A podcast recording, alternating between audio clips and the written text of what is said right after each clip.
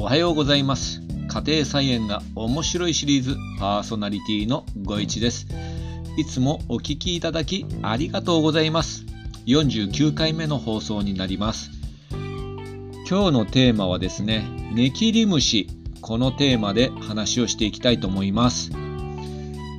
えー、でそのネキリムシなんですけども3つのテーマ。さらに細分化したテーマをお話ししていきます。1つ目はネキリムシの被害。2つ目予防。3つ目対策。この3つのポイント話していきます。でまずですね1つ目ネキリムシの被害について話していきたいと思います。ネキリムシという名前なんですけども苗のですね茎の部分をねかじって切り倒してしまう。本当にあの切っちゃうんですよね。ですので名前がねネキリムシという風に言うんですけども根っこではなくてですね茎を切ってるんですよね。なのでこの命名はちょっと間違ってて本当は茎切り虫みたいな感じにしてもらった方がよく分かったんですけども、えー、先人はですねネキリムシというように名前を付けたらしいですね。で結局ですねあの話す時はネキリムシと全部言わないでですねネキリにやられたんかとかネキリですよね。ネキリネキリって言いますね。まあ省略していってしまいます。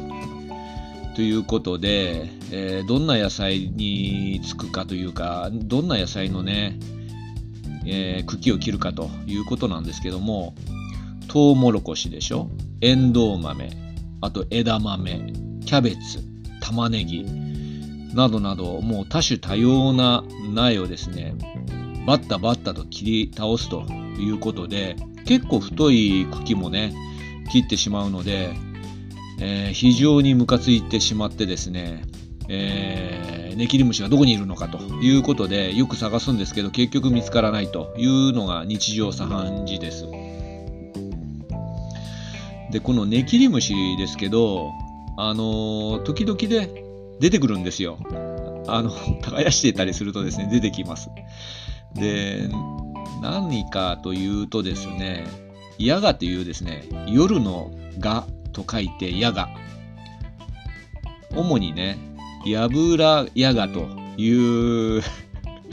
えー、ガがいましてですね、この幼虫で、まあ、害虫でしかないですね。で成虫になると蛾になるんですけど三角形してるんですよね上から見ると。二等辺三角形みたいな感じで。で茶色のまだら模様です。で成虫もですねこの蛾もですねあのモンシロチョウみたいに昼間あんまり飛ばないで夜に活動するんで昼間はほぼ見かけないです。で結構ね蛾がね小さく思えるんですけどこの蛾のサイズからするとですね幼虫は結構でかくて何センチぐらいだろう。まあ3センチ以上ありますよね。結構大きいような気がして、見つけたらですね、すぐにまん丸くなって大の字になっちゃいますね。で、幼虫は、そう、茶色がかって灰色をしてって、やっぱりあの、ちょっとまだら模様みたいな芋虫ですね。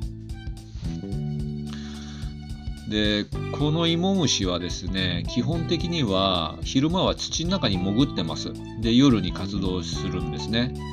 で菜園行ってですね朝あ苗を見てるとですね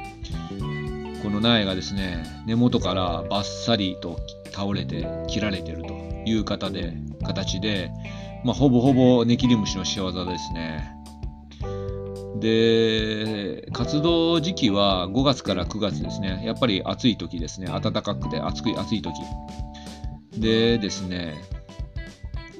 あのー、卵を産むんですね。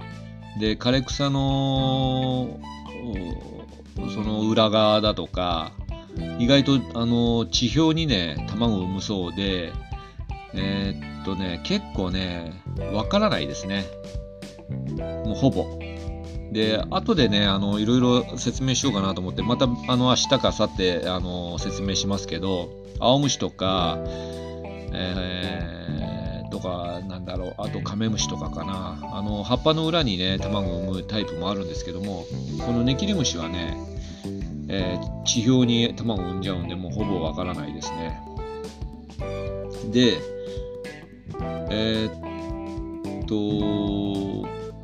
こうネキリムシにやられた近くの土をですね、掘り返してみると、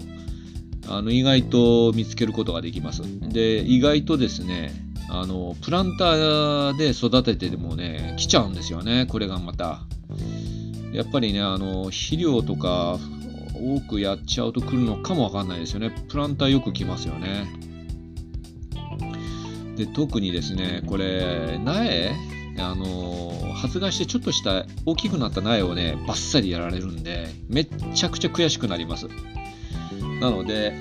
あの、1本やられたらですね、周りもちょっと気をつけなきゃいけないので、えー、周りのね、苗の周りの土をね、ちょっと掘ってみてね、いたらね、処分してください。で、2つ目です。予防です。で、この予防に関してはですね、えー、意外とちょっとなくて、打つ手がなくて、えー、まずですね、あの苗をですね、余分に育ててください。あの、リザーブの苗を何個か作っておくということですね。で、例えば、エンドウ豆ですと、何個かのリザーブ苗をポットに、えー、作っておいて、根切りにやられたらですね、そのリザーブの苗をそこに植えるということで、やっぱりね、あのー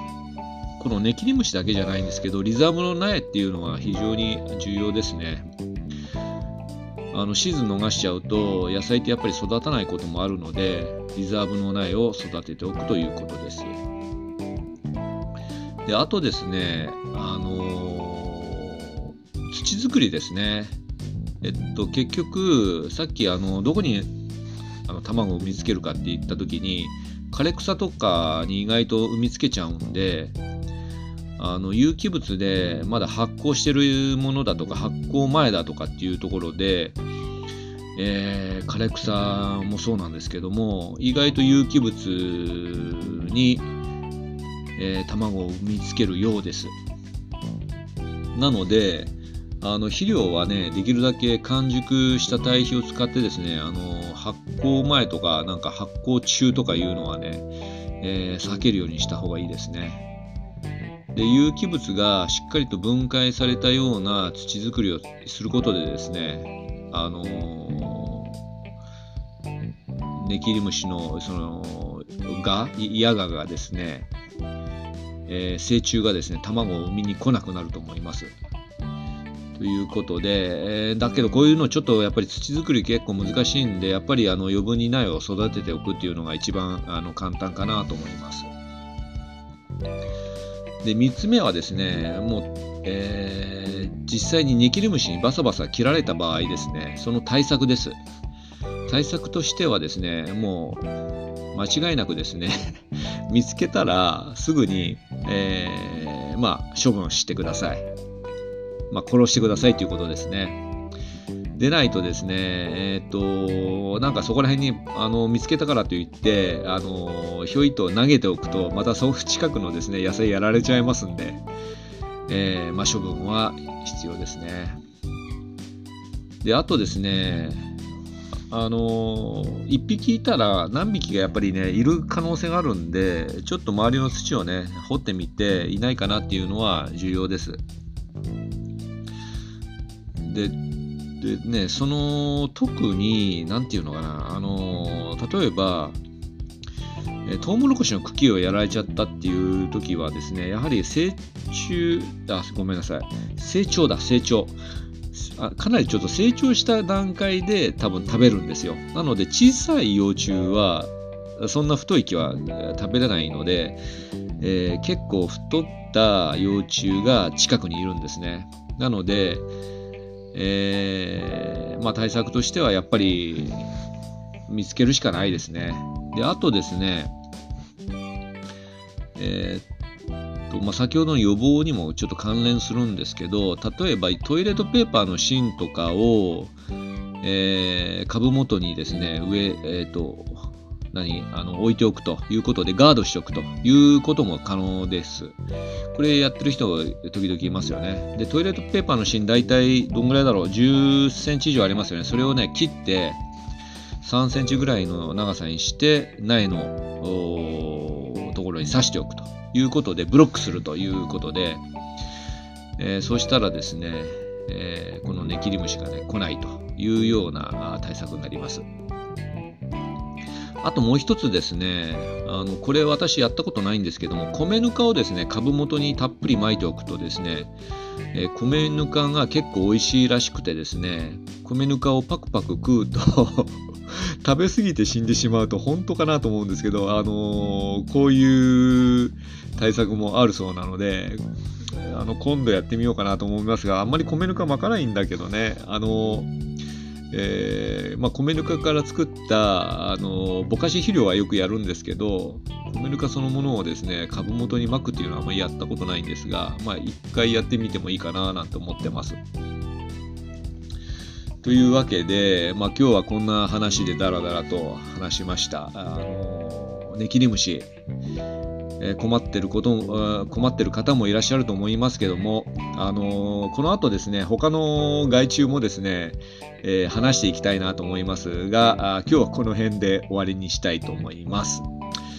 えー、今日もお聴きいただきありがとうございました。あなたにとって素敵な一日となりますようにまた次回お会いいたしましょう。それではさようなら。バイバイ。